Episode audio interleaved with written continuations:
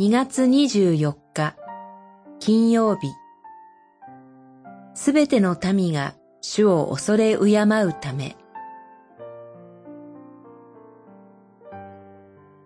歴代史下六章。あなたはお住まいである天から耳を傾け、その異国人があなたに叫び求めることをすべて叶えてください。地上のすべての民は皆を知り。六章三十三節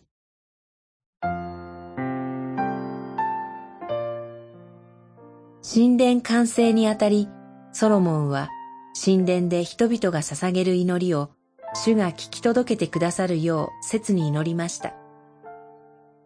注目すべきは、イスラエル以外の異国人の祈りをも叶えてくださるよう、ソロモンが願ったことです。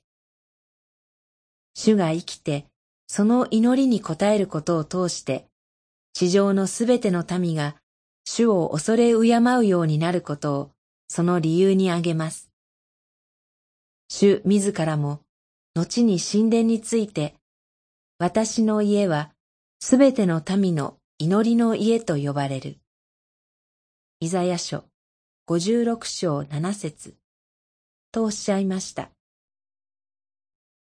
ただ、神殿がすべての民の祈りの家であることが見失われることもありました。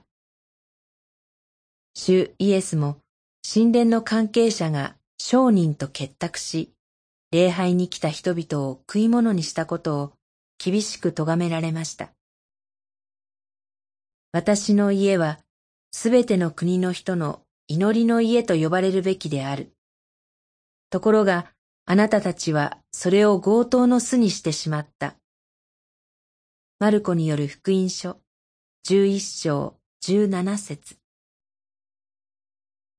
主イエスは人の罪をあがない神への祈りを可能にするという神殿が担ってきた役割を自らの十字架のあがないによって果たされました。